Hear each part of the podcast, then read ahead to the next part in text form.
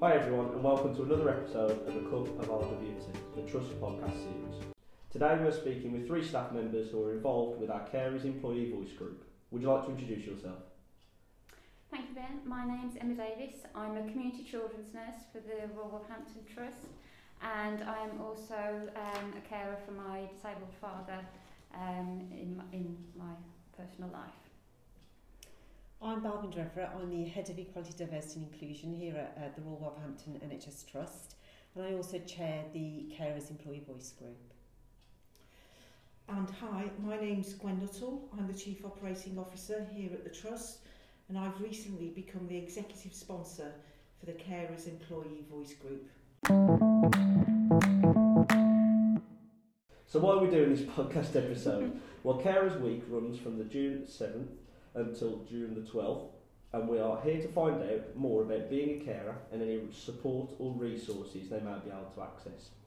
So let's start with what is the definition of a carer? So I don't mind starting with that one, Ben. So I think being a carer is um, a role where you're really involved in looking after someone. It doesn't have to be a formal role and it doesn't require a formal assessment of any kind. Um, you can look after someone that might be an elderly parent or a relative. You can also be a carer if you're looking after a child um, who has additional needs. But it can also be looking after a friend um, with medical appointments or, or something like that. And anybody can become a carer at any point in their life. Um, so it is really is quite a broad and general um, description. Um, I would, if I could just add that, um, yeah, I think there's many different ways you can you can be a carer, and you may not actually be a care, be actually caring for someone and actually not realising it. And sometimes these things then build up, and it's not until maybe somebody would say to you, actually, yeah, you you're doing the shopping, you're going to get these prescriptions. Have you thought about, you know, are you actually a carer? And I found that somebody actually sort of said to me, and I, did, I really, I, that that's what I was doing and I didn't realise it. So actually being a carer yourself, Emma, uh, how long have you been a carer and can you tell us a little bit more about your own journey? Uh, yes, so um, in 2018 my father unexpectedly had a, a stroke. He was fit and healthy, um, so it came completely out, the, out of the blue. Um, and he was in hospital for, uh, I think it was five months that year, and then the following year he, he had um, a head injury and had a brain hemorrhage and that was four months in hospital so everything he'd learned to do previous year he had to relearn again in the, the in 2019 complete it was complete shock to us all and uh, literally overnight my dad's life changed our family life changed. I was I lived close by to my parents and we were close close family but very small family um, and subsequently my mum became his main carer. Um, so actually, my what I do is actually um, I'm sort of there's been times during this where I've almost been an, an emergency carer. Something more that something crops up with my mum. Um, maybe it's appointments, hospital. Um, she's been unwell at, at certain times and and that sort of then impacts on my ability to to be able to work uh, and and then that's you know um, had sort of different consequences. But again it, I don't directly do my dad's personal care. Um, he, he has some some independence uh, but my mum supports him with. It's little things like I, I walk the dog uh, a couple of times a week. It just means that my mum isn't doing it every single day.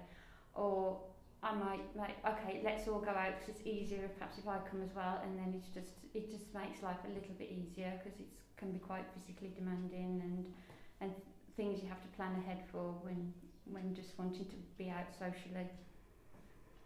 So do you feel there is any misconceptions about being a carer? Um, I think I don't want to say it's misconceptions. It's just an awareness of what a carer can be Um, I think people people do care for elderly relatives, but it isn't just about caring physically for somebody who is who is um, of the next generation to you. Um, it is a lot broader than that. I think, sorry, I think um, one of the things that we're really trying to do is encourage people to recognise what being a carer is and and to understand that therefore there is you know support and, and uh, resources and, and information that's available to them. And we know that when we look at some of the you know the figures and statistics around caring in Wolverhampton, that there are a lot of people who are caring informally um, for, for, for, for people who are you know our patients and um, you know and even our staff members as well. Um, so it is something that I think not everybody recognises as a label or as a, as a, a role, but I think there are a lot more people caring than what we are aware of, I think, at the moment.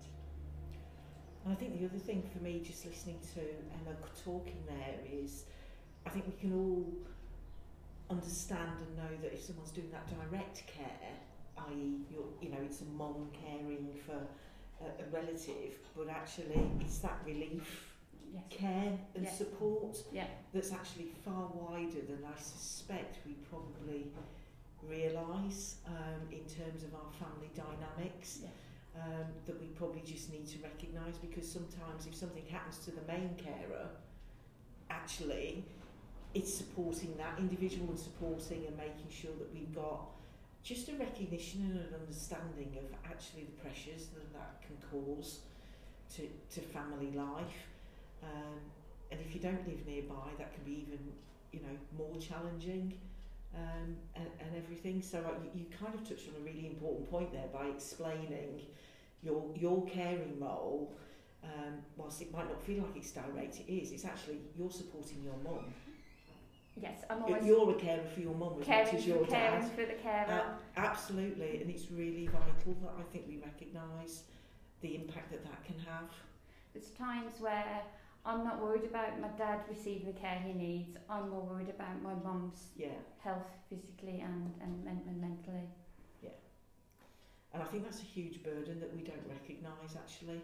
Probably in society as a we might, might not solve that, but we can Yeah. certainly talk about what we can do here at Royal Wolverhampton to see if we can support people. So, Emma, how rewarding do you find being a carer is? I actually find it very rewarding. I mean, I was always close to my parents, particularly my dad anyway.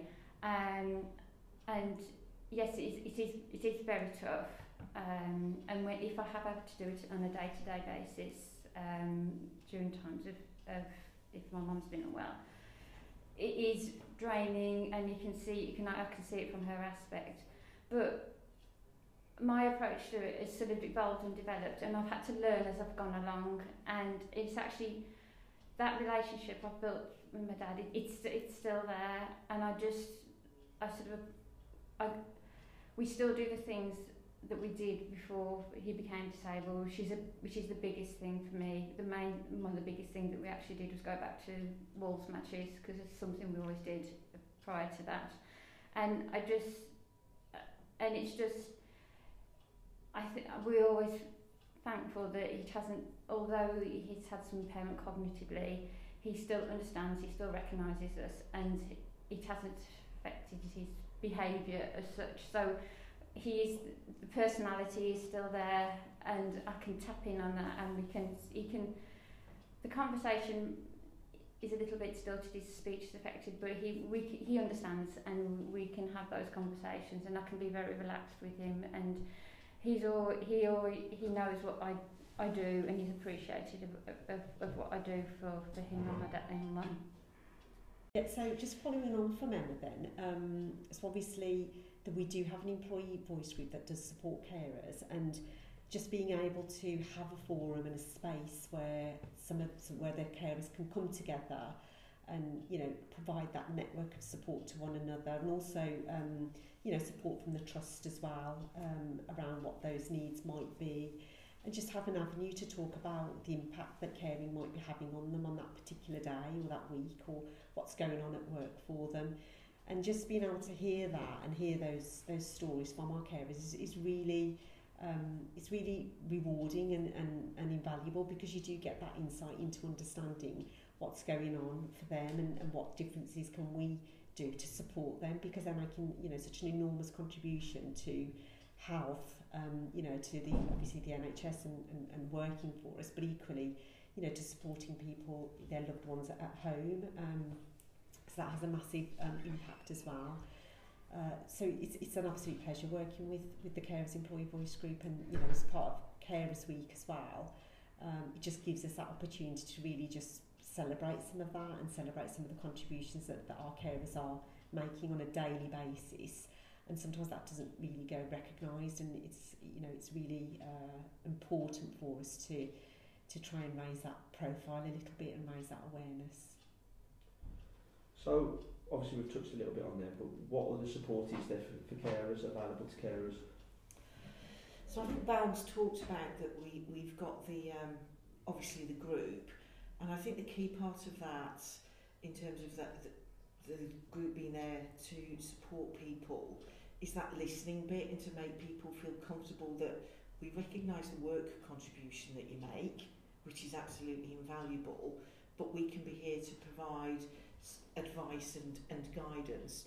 Um, recently, well actually last year, we developed um, the Working Carers Passport.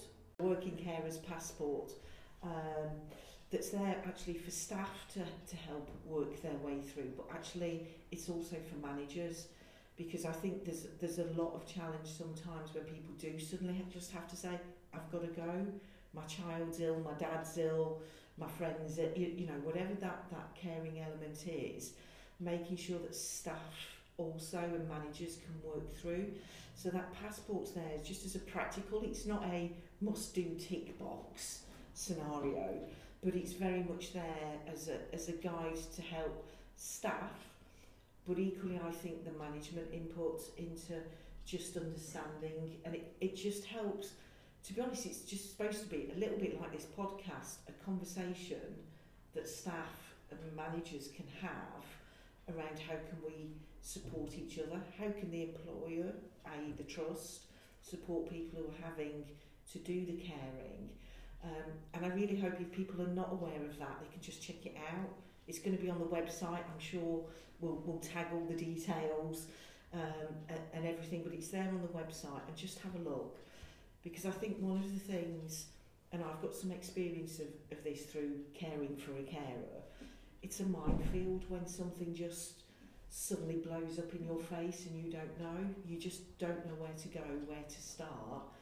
You know, there could be all sorts of regulations around money, support, social care, and you just need to know where to go. So that helpful advice, guidance, passport is just there as a tool.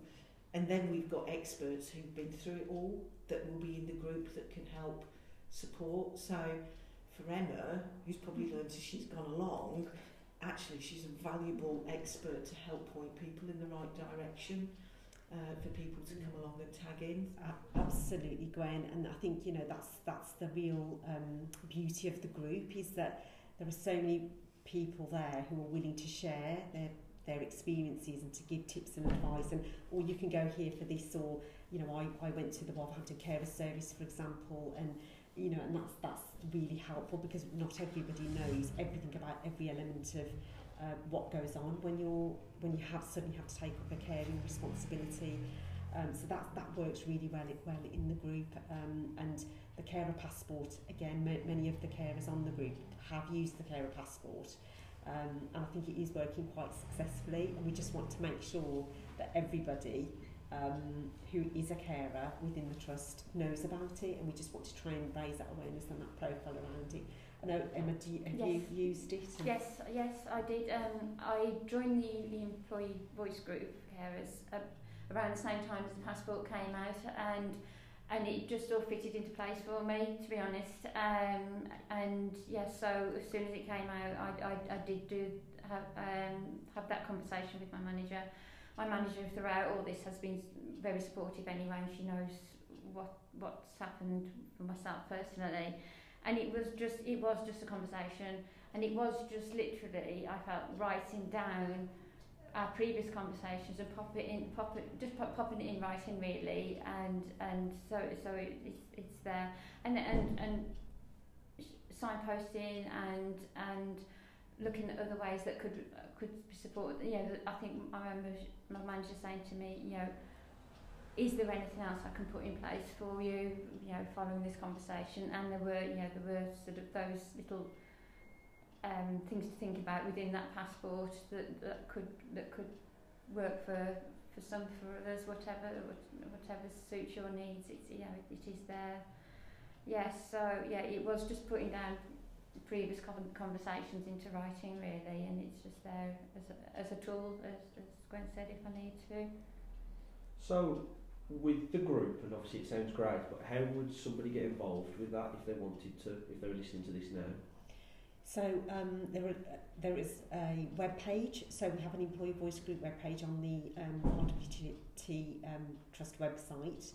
Um, so and then there's a e- dedicated email address on there um, for the carers employee voice group. So it's just a matter of dropping an email into that inbox, and that will be picked up by us, and then the you'll be invited to the carer voice group meetings, and you'll receive all of the information. We also have some materials and bulletins and useful information such as the carer passport on those web pages as well.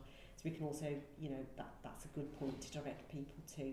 Um, the meetings, the group meets monthly um, and it's an hour a, a month and uh, we try and be flexible and change the time so that it's kind of going to meet the needs of everybody in the group as best as we can. We always we appreciate that that's not always possible.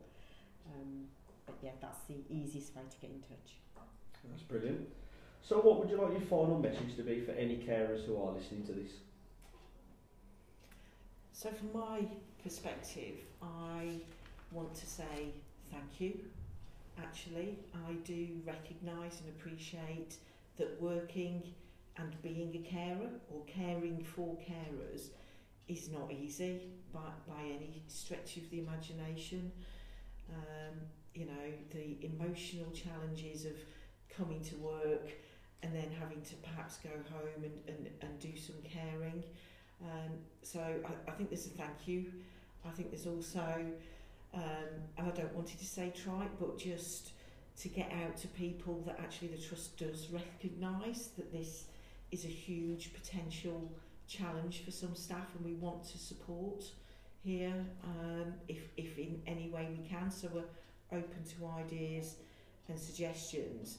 Uh, and I think my message would be to staff and to managers if you're really not sure what this is about, check out the website that, that Bams talks about, check out the group. Um, and even if it's only once, just come along, pick up some info, get some signposting, um, and we'll try to, we'll try and help. So my um, kind of final words, I suppose, would be um, just a bit of a shout out really to Carers Week. Um, and that as a trust we are going to be running quite a few events on during that week. Um, so please, if you've got any time to attend one of those, um, so we've got the Wolverhampton Carers Service attending and they're doing a session for us on the uh, 7th at lunchtime. We've also got a mindfulness session that's dedicated to carers. Um, that's being held during the week. So, so just take the time to um, learn a little bit more about what's on offer and what support is available.